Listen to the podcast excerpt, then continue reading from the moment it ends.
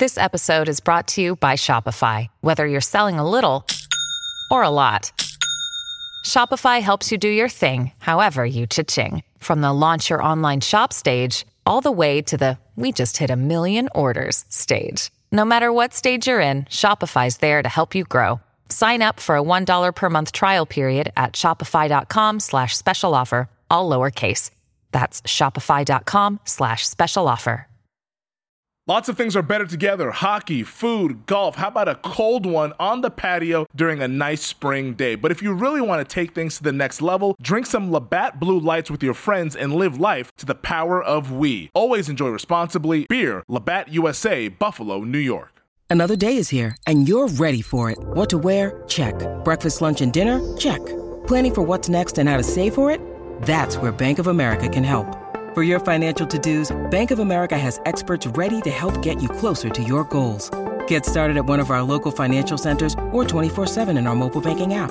Find a location near you at bankofamerica.com slash talk to us. What would you like the power to do?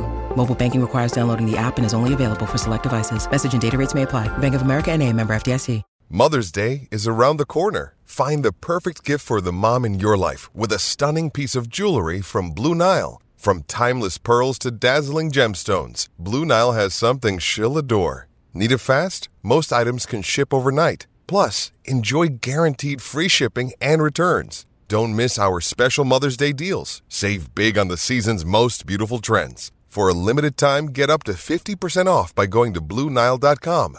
That's BlueNile.com. Good to have you with us here on the GM Shuffle. I'm seeing these tweets pop up. I'm sure you have as well, Mike. People saying, according to Spotify, the GM Shuffle is my number one listened to podcast of the year. So I've seen a handful of those tweets. Thank you, thank you, thank you so much to all those people out there listening. It's pretty gratifying as we get to the end of the year, knowing there's so many people who put us at number one. It, it really is. It's it's humbling, and I appreciate it. I, I certainly I know you do, and I do, and and as we start, as we continue to build this audience and try to give you unfiltered opinions, you know, I know people say sometimes we're too negative negative, but you know the truth sometimes hurts. Ad, you know, it, it's not. How are you going to be positive about Matt Nagy and Dan Campbell? I'd like to know that. How do you craft that? Like, how do you craft that narrative of oh everything's fine, you know, everything's wonderful. My name is my name is Rod Wood, and I hired Dan Campbell. And Turkey was fabulous on Thanksgiving after watching him call two timeouts immediately in a row. You know, everything's great. You know, uh, you know, I, there's this unwritten rule I think in pro football that you're not allowed. It's almost like you know, you, you ever you never hear doctors criticize doctors, right? Never. Yeah, never. everyone sticks together. Yeah, they all. Mm-hmm. St- it's the same thing in coaching. Like you know, like you, you, listen to the Monday night broadcast or you listen to any of these. Broad- they they never critique the coaching. And I get it because they have to go back into the facility again to talk to the coaches. But if you know football well enough, do you really need to talk to the coaches to figure out what they're doing? Can't you come up with your own idea? I'm watching the tape. Here's what I think. Here's what I don't think. Like, how come you're so dependent on the coach? And so, therefore, since you're so dependent on him, you won't ever say anything negative about it.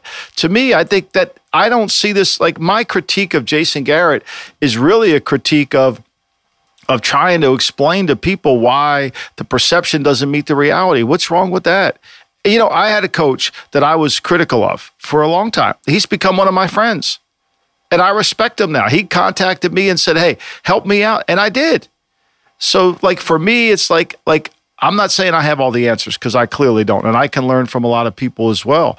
But to me, if you're not trying to learn something, you know, then what are you trying to? If you just want me to tell you everything's rosy and everything's wonderful, then it's it's it's just not reality. It's a common axiom of life. You'll remember the people who are honest with you rather than those who are just nice to you. Because people are going to kiss your ass and lie to you your whole life, especially the higher up the food chain you go. But those who are honest with you, it's kind of like what little Stevie was saying. You got to have at least one guy in your group who's known you a long time, who's not going to kiss your ass and feed it to you straight. And say, yeah. Lombardi, you're full of shit. Yeah. Hey, Burke, you're a moron. Okay, that's fine. I'll yeah. take that. yeah, no, I mean, if I like, I like if I think I'm too hard on somebody, you know, uh, Millie thinks I'm too hard on everybody. She says, go easy on that. Go easy on that. You know, because it, you know she wants, you know, we got two sons in the NFL, and she's like, oh, that could. I don't want to damage their careers, but they stand on their own. Like I can't like defend. You know, they'll get their own jobs. They they have their own careers, and I don't want to hurt them. And certainly, but I also can't say something that's not true. You know. Yeah. It's going to help. That's been the problem like, oh, in my career. I mean, that's been that's why I'm not in the league. That's what makes it a great podcast, though. Unvarnished, authentic truth. I can't say something that's not true. I'm just not going to say, "Okay, you're wonderful. That's a great idea. Let's do that." and you do it in your own unique spin. Speaking of coaches, your kids are coaches. We talked about Lincoln Riley as he's moving on from Oklahoma over to USC, and there's more news involving coaches. Notre Dame and Brian Kelly moving on as he goes to LSU. And now Notre Dame defensive coordinator Marcus Freeman He's emerged as a leading candidate to be the Fighting Irish head football coach. He just completed his first season as Notre Dame's DC, uh, and Brian Kelly had pursued him in the past. But of course, Kelly is the major news. The fact he's been with Notre Dame a long time, Mike, um, well respected. I obviously was very successful. Notre Dame unable to win a national championship, but got to the college football playoff. And now he says, you know what? I'm going to go over to the Bayou Bengals as Ed Orgeron is moving on. I love the chess pieces. I love the dominoes here. I know we normally don't talk a lot of college football, but this is pretty major news. Have a Notre Dame football coach going to LSU and Brian Kelly. Yeah, no doubt it is. And I think that, you know, LSU, look, let's be clear, is one of the top five jobs in the country, including pro jobs. Okay. So if you wanted to be a pro coach, which Brian Kelly certainly has wanted to do, uh, this job is a pro job. You're going to coach the best of the best in the conference that has all the best players.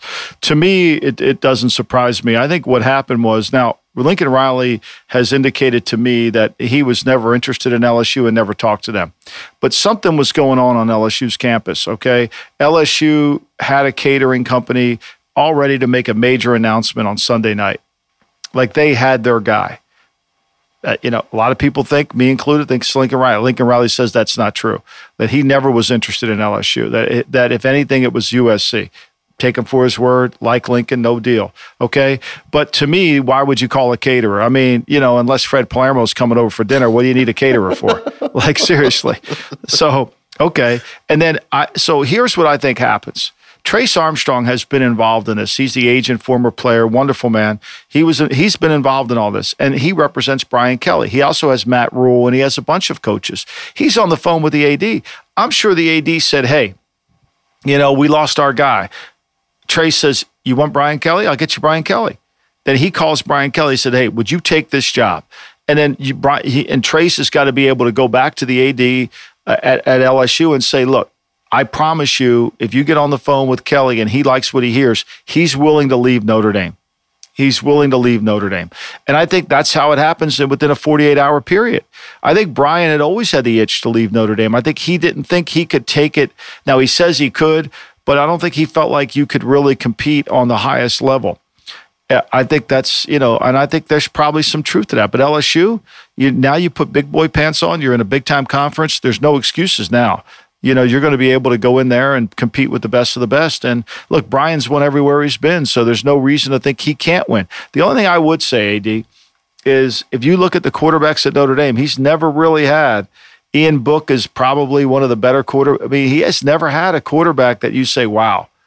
And if you're going to win a championship in the Southeast Conference, you better have a wow quarterback. You just better have a wow quarterback. I mean, it might hurt. It might hurt Georgia this year without a wow quarterback. As great as they are as a team, so I think that's the case. Now, for Notre Dame, Marcus Freeman, that's a tough job.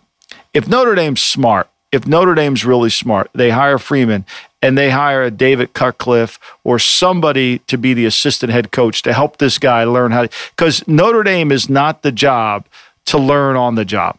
Cutcliffe, obviously a great resume, obviously a very strong offensive mind with Duke. It's interesting when I was covering college football at ESPN, everyone would always say about Notre Dame, listen, because of their athletic requirements, excuse me, academic requirements, it's just so tough for this team to compete. Like if you were just an outsider, you go, wait, Notre Dame, that's a historic school. They haven't won a national championship since 1988. Like what's wrong? What's the problem? They got tons of money, great boosters, national following. And they'd say, yeah, but the academic requirements are so hard, they don't prioritize football the way the other schools do. Do you buy that? Or is no, there any, I think that's no? full of shit. Let me ask you this question. Do you ever sure. know an elite quarterback who didn't have good grades? Did no, you ever know great. an elite quarterback who wasn't dating the prom queen?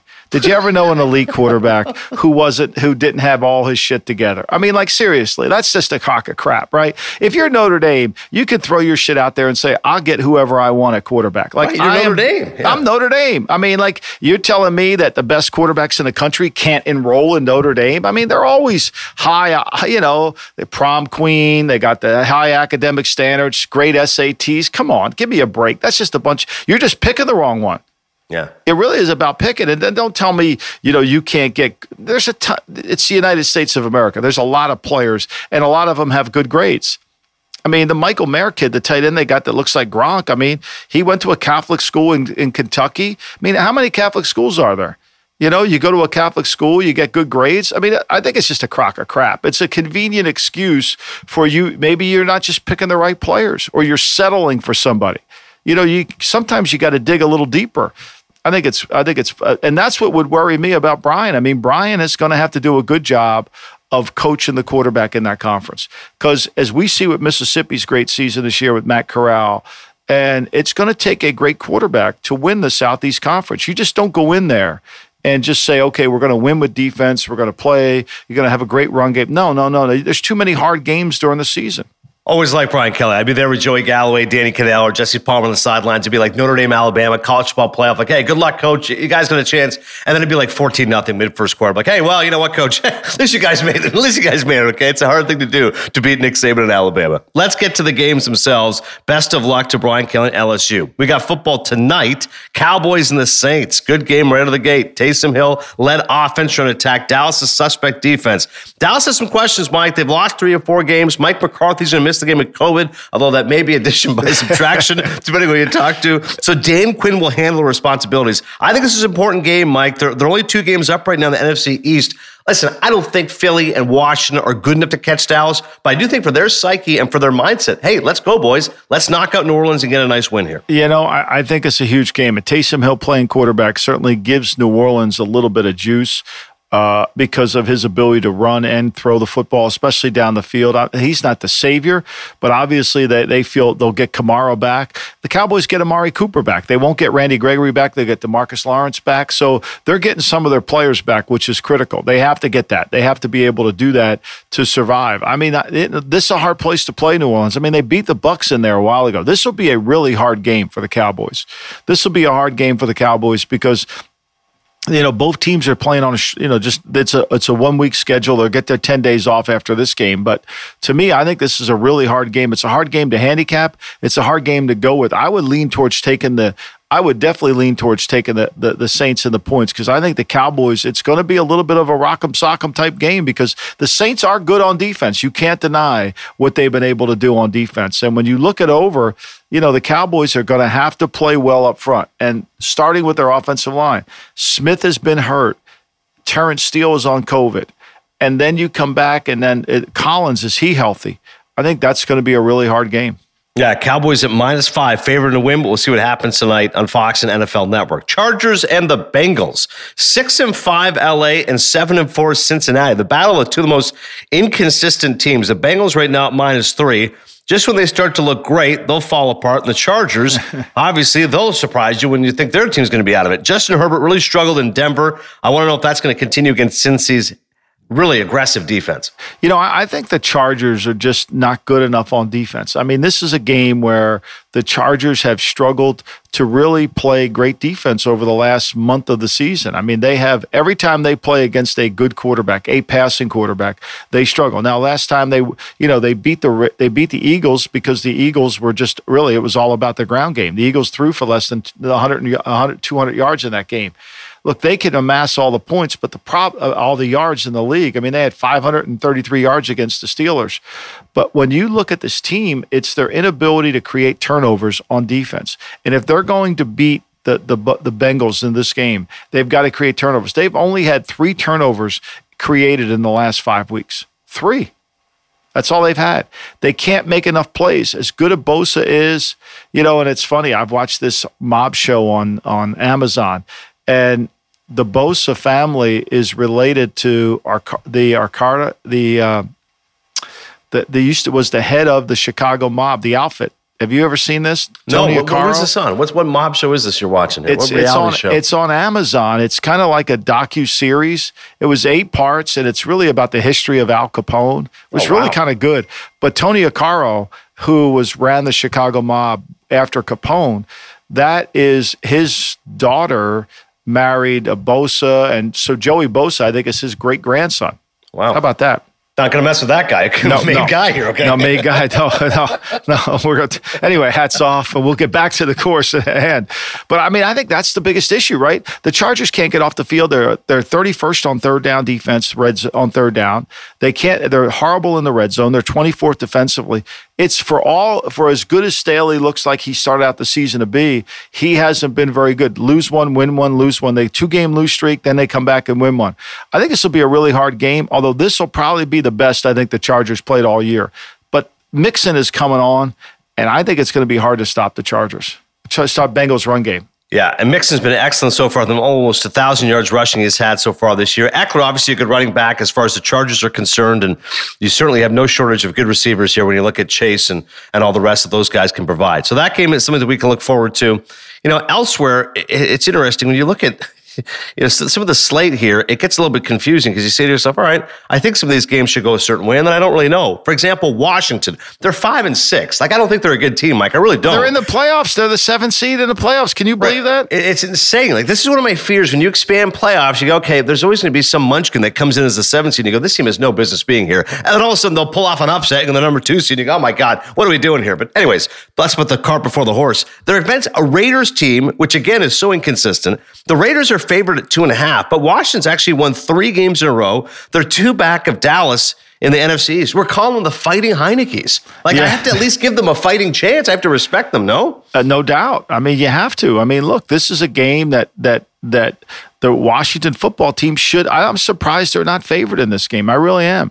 Uh, I mean, the Raiders were coming off a three-game losing streak. They win the overtime thanks to uh, my man uh, Sean Hockley. You know that overtime win that they get there. Uh, they give up 437 yards. They they get 509. Their offense came back this week, but can they come back against Washington? Washington, since Chase Young's gone, has done a much better job since the second half of the Kansas City Chief game five weeks ago. Since that game, they were 13. To, they were in the lead, 13 to 10 in that game and they went into halftime and they gave up 21 points. Since that game, since that game, this Washington football team has only given up 300 yards one time, and that was to Green Bay. They gave up 304. Now they're three and two since that game, and they've won. They've beaten the Bucs. They dominate. They beat Carolina. They beat Seattle. I think this will be a hard game for them. They've got to be able to put pressure on Carr. But I think they're starting to peak at the right time. They're running the ball better. Heinicke has played really well. I mean, you can't deny, you know, what they did. You know, the two point conversion. Russell didn't see the guy in the back of the end zone. I think he had DK Metcalf. If he just throws it to the back corner, it's going to tie the game up. But they found ways to win. The kicking situation, who knows? I mean, they're on their fourth kicker now. They could mess that up. Last time they brought a kicker and the guy could barely get the ball back to the line of scrimmage. So who knows what's going to happen? I kind of like Washington in this game. Yeah, Vegas is coming off that thrilling win at Jerry World on Turkey Day. Maybe you say, okay, Vegas is due for a letdown. Washington has been streaking, and they could win their fourth game in a row. As always, Mike will give his picks uh, Sunday on Substack and on Twitter and Instagram. Raiders favored once again at minus two and a half. Coming up next, Ravens and Steelers. That game never disappoints, although Pittsburgh has been brutal. I mean, they're a 500 team right now. The 2021 on the Lamb MVP has been big. Ben Roethlisberger, their season's on the brink. Lamar and the Ravens grinding out wins. Plus, Monday Night Football in Buffalo for first place, the AFC East. And my man Steve Levy already tweeted today 80% chance of snow Monday in Buffalo. Can't wait for that. Did you doubt that? Did you doubt that? no, exactly. I mean, are you kidding? It's going to be fun to watch that game. We'll talk about it next, right here on the GM Shuffle. The NBA playoffs are heating up, and so is the action at DraftKings Sportsbook, an official sports betting partner of the NBA. With same game parlays, live betting, odds boosts, and so much more, don't miss out as the NBA postseason winds down. I mean, these second round playoffs have been unreal, and we have the conference finals now on the horizon. Make sure you get all those futures bets in before the value disappears. And if you're new to DraftKings, you got to check this out. New customers bet 5 bucks to get 150 in bonus bets instantly. Download the DraftKings Sportsbook app now and use code SHUFFLE. That's code SHUFFLE for new customers to get 150 in bonus bets when you bet just 5 bucks only on DraftKings. The crown is yours. Gambling problem? Call 1 800 Gambler or in West Virginia, visit www.1800Gambler.net. In New York, call 8778 HOPE NY or text HOPE NY 467 369. In Connecticut, help is available. For problem gambling, call 888 789 7777 or visit ccpg.org. Please play responsibly on behalf of Boot Hill Casino and Resort in Kansas. 21 plus age varies by jurisdiction, void in Ontario. Bonus bets expire 168 hours after issuance. See dkng.com slash bball for eligibility and deposit restrictions, terms, and responsible gaming resources. Hey, it's Kaley Cuoco for Priceline. Ready to go to your happy place for a happy price? Well, why didn't you say so? Just download the Priceline app right now and save up to 60% on hotels. So, whether it's Cousin Kevin's Kazoo concert in Kansas City, go Kevin, or Becky's Bachelorette Bash in Bermuda, you never have to miss a trip ever again. So, download the Priceline app today. Your savings are waiting. Go to your happy place for a happy price. Go to your happy price, Priceline. Ravens and Steelers, uh, the worst, one of the worst losses, the Mike Tomlin era last week in Cincinnati. Pittsburgh reeling, back to back losses, a tie to the Lions, and the Ravens come into town. They're favored by minus four and a half. Now, I get why the line isn't bigger, Mike, because listen, I think Steelers get up for a rivalry game. They were embarrassed. They're clearly going to be better than what they were against Cincinnati. And Baltimore, they pulled out a nail biter on Sunday night against the Browns. Lamar threw four picks and he was awful. I think the Ravens win this game, but they've got something to prove here. They want to get back on the winning track, and Pittsburgh certainly has a chip on their shoulder. I mean, the Ravens haven't played good in a while, right? They didn't play good against Chicago. They got very fortunate to win that game. They made a huge play at the end of the game with Huntley uh, throwing the ball down the field. They they beat the Bears. Uh, they didn't play well in that game. I mean, you know, they they didn't play well last week, and they were fortunate enough to win that game. So to me, and then the Steelers. I mean, look, the Steelers look like they're the boxer that just can't fight anymore, right? I mean, Ben looks like he's stuck in cement shoes. You know, they can't put pressure on him. I, I, think, but this is Steelers. That you know, this is always a close game. These are always two teams that fight it out, and Ben's going to have to play really well in this game because the weakness of the of the Ravens is their inability to play great pass defense. And because of that, you know that that that's where Ben's got to shine. They'll they'll play the run. They'll be able to stop Najee Harris, but they'll have a trouble trying to stop you know Ben. But Ben looks like he's done. To me, again, this whole Lamar thing with this offense with John Harbaugh and the and the Ravens. I don't understand why they keep fighting it. They keep putting him in shotgun. Like let this guy run some other things better than just RPOs. But you know they're married to the scheme, and I and I'm just telling you, this is going to end up where they're going to fall short again. So that's the story with Baltimore. That's why they're just so inconsistent. It's frustrating to imagine what that team can do. AFC North, though, feels like a two team race. I can't imagine Pittsburgh or Cleveland climbing back into it. Can you, Mike? I think it's Baltimore or Cincy. I, I do. And, and I don't think, you know, Cincy dominated them after the before the bye. You know, Baltimore wins the overtime game against Minnesota. Fortunate to win that game. Minnesota misses a kick, you know, and, and then they come back. They get beat on Thursday night to, to Miami. They're fortunate to win Chicago. I mean, you talk about one of the most fortunate teams in the league. They beat they beat Detroit, fortunately right? They're very lucky. Indianapolis, they come roaring from behind. They dominated the Chargers. I mean, the one thing about the Ravens that if you if you're a Ravens fan, you could honestly say we haven't played our best football yet. Like we haven't played. We're eight and three, and we have not played our best football yet. But they got two tough games. They got Pittsburgh. They got to go back and play Cleveland again. They go Green Bay, Cincinnati, the Rams, and the Steelers. I mean, this is truly this is a must-win for Baltimore because on this schedule, there's no easy games from this point on. That is definitely a gauntlet down the stretch. And then we get to Patriots and the Bills. Cannot wait for this game from Orchard Park. Bills are favored minus three. It's very, I think, interesting what you said last week, Mike. As good as New England is playing right now, number one ranked defense, obviously Mac Jones has stepped up. You said this is still Buffalo's division. Even if the Patriots right now are technically a half game up, it should be Buffalo that's favored. Now, they dominated the Saints on Thanksgiving. Defense looked great. That to me is the matchup I'm looking at. I know Bill Belichick's got this defense rolling, but I want to see Mac Jones in the offense against the Bills defense on the road. I think if Mac Jones can step up in a pressurized environment like this, hostile, inclement weather, I, I, don't think anyone's doubting him, but that would go a long way towards believing Mac Jones has truly arrived. You know, I think this. I think that that, that this is going to come down to who's the more tougher team who can physically control the line of scrimmage. And when you look at Buffalo during the course of the year, when they've had troubles, when teams have come out and said, we're going to punch you in the mouth, like we're not really scared of you, we're going to punch you in the mouth. And, you know, we see Indianapolis runs for 264. I mean, Tennessee wasn't scared. They ran for 146 against them. Even the Chiefs ran for a buck 20. You're going to have to control the line of scrimmage. You're going to have to bang it. You're going to have to convert short and thirds and shorts. You're going to have to take the game to them. You're going to have to take the game to them. You can't let them get away with Milano inside, smaller linebacker. You've got to take the power of your team and push them back, which is what the Patriots have, have done a good job of. And so, and then the Patriots are going to have to do a really good job of controlling Josh Allen in the pocket, not letting him get out, not letting him make the plays that he wants to play. Dare them to run the ball, dare them to see if they'll run the football. I think it's going to be a great game. And I think more than anything, Weather's going to determine it. How you built your team based on the weather is going to be so critical. This is why, you know, when you sit there in baseball, you design your baseball team around the park you play in. In football, you have to design your team around the around the weather you play in. You've got to. And we'll see if Buffalo has done that. I think their offensive line has got some liability. Now, Mac Jones going up there to play in Buffalo, snow, cold weather, Monday Night Football. It's going to be a, a, playoff atmosphere. It'll be interesting to see. I'm anxious to watch him play in that game. We always talk about coaching. How about the Brian Daboll Bill Belichick chess match? Obviously, you've spoken very positive of both these guys. That's just gonna be yeah. fun to watch. Those guys trying to out scheme each other, right? Well, yeah. I mean, Brian knows what Bill's going to try to do. Brian's Brian knows that Bill's going to try to contain the quarterback. He's going to have to do things to offset him, and they're going to basically both coaches have spent most of their time just watching the games against against one another. How can we attack them? And then what happens during the game is the adjustments. Like, what are we going to do to adjust it once we figure out what he wants to do? And we know Allen wants to run the ball. He's run the ball more than ever.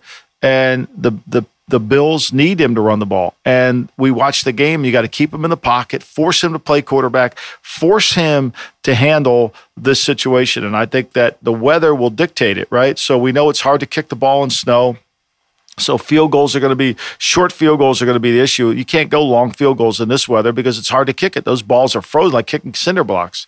So yeah, it'll be the chess match between two. Plus McDermott against McDaniels. McDaniels plays against the McDermott. They know how to run the ball against Buffalo. So there'll be that chess match. I think it'll be a great, great game. I think it's a massive game for the Bills. If they win this game, they're eight and four. The Patriots are eight and five. Okay, the Bills have a half game edge.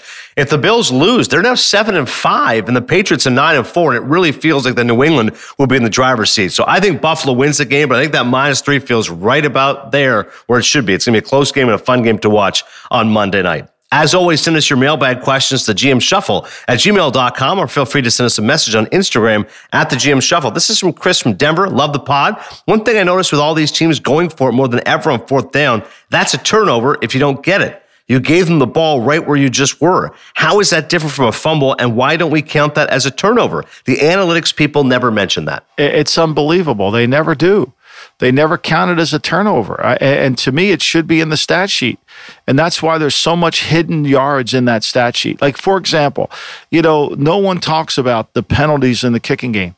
Right. So if you if you punt the ball to me and you're backed up and you're punting from the back line of your the end zone, and I get the ball at midfield and there's a holding call on me, and you know, and now the ball is at the 35 right? That, and as opposed to being at the 50. Or I say I returned it to the 30, but the, I got the ball at the 45. I returned it to the 50. I returned it to the 35. I had a 15 yard return, but now the, now I'm starting to drive at the 25.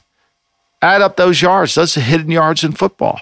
And it's the same thing with this turnover. Missed field goals and turning the ball over on fourth down is a turnover, and it goes into that category. Just because you didn't misplace the ball on first, second, or third down doesn't. It's only the sole reason.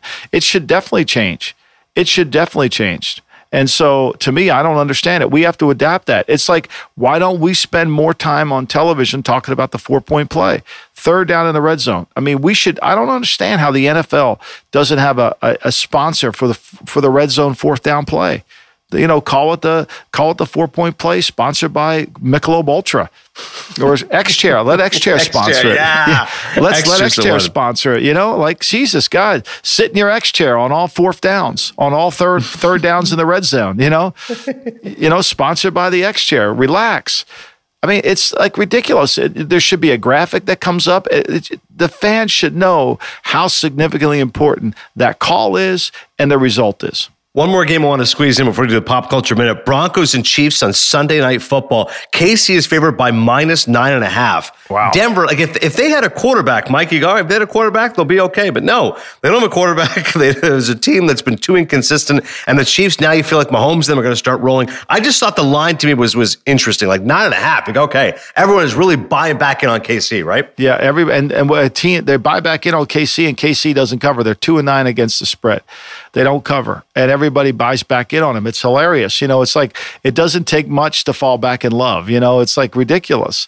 And and like for me on this game, like I have this game as a seven point game. You know, and, my numbers on my power ranks. I mean, Kansas City has definitely improved defensively. There's no doubt.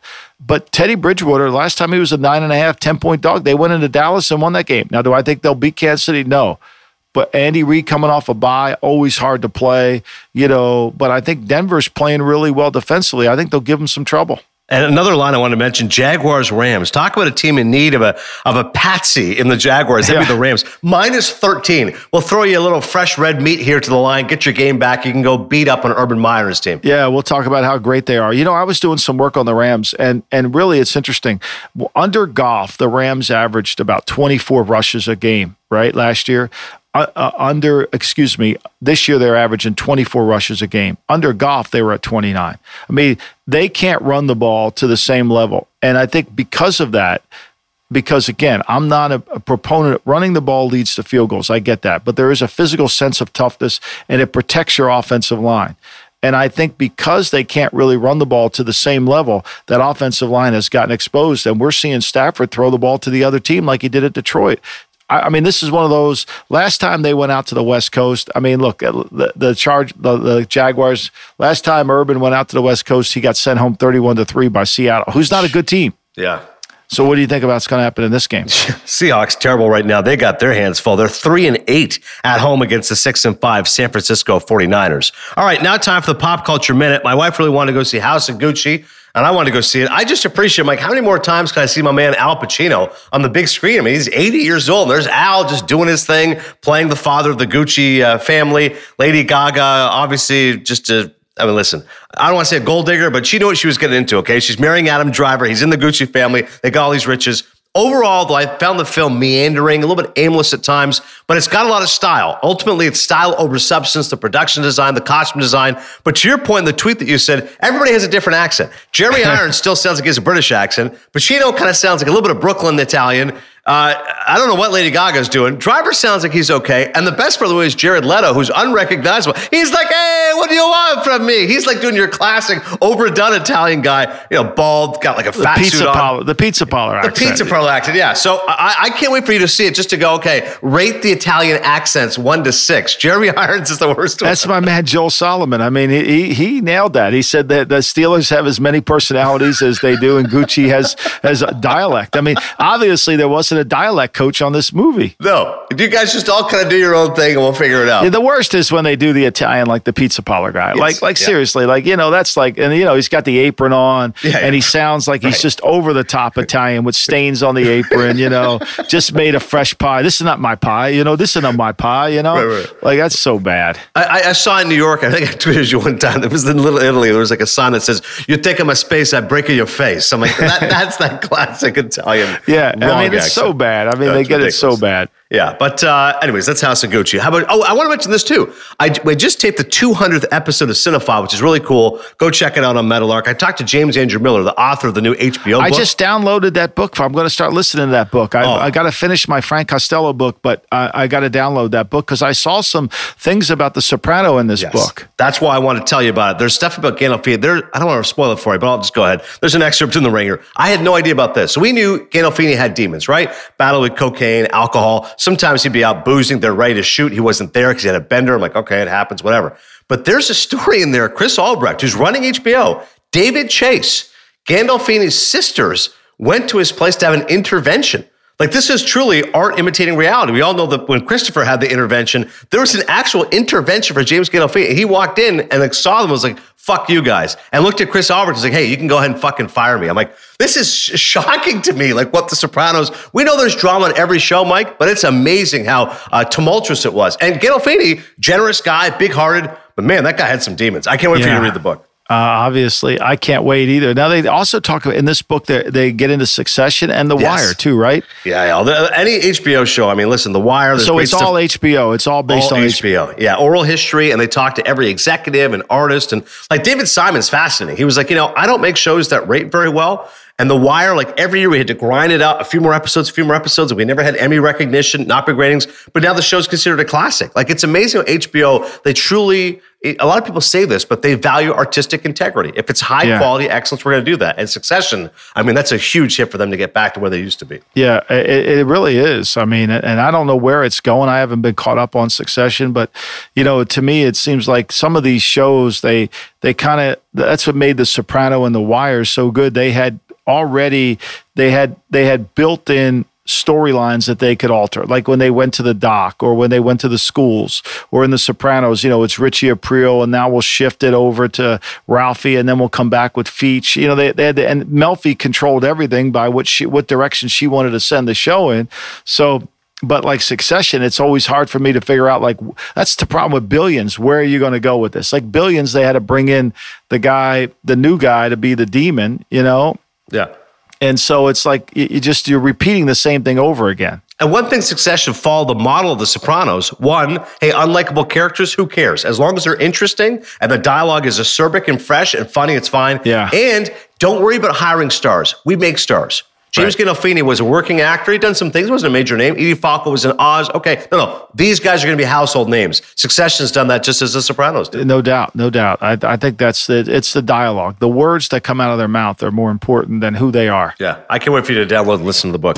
Uh, as always, check out the GM Shuffle. Thank you to all of you. By the way, I looked it up 200 episodes of Cinephile for me and Mike. This is our 204th episode of the GM Shuffle. So Wow. we, we missed our 200th episode. Yeah, we didn't, damn, even, we didn't even get a cake i could have gone to awards and got a cake jesus christ any chance to eat cake i'm all for it Let them eat cake in honor of Marie Antoinette. We'll talk to you next time on the GM Shuffle.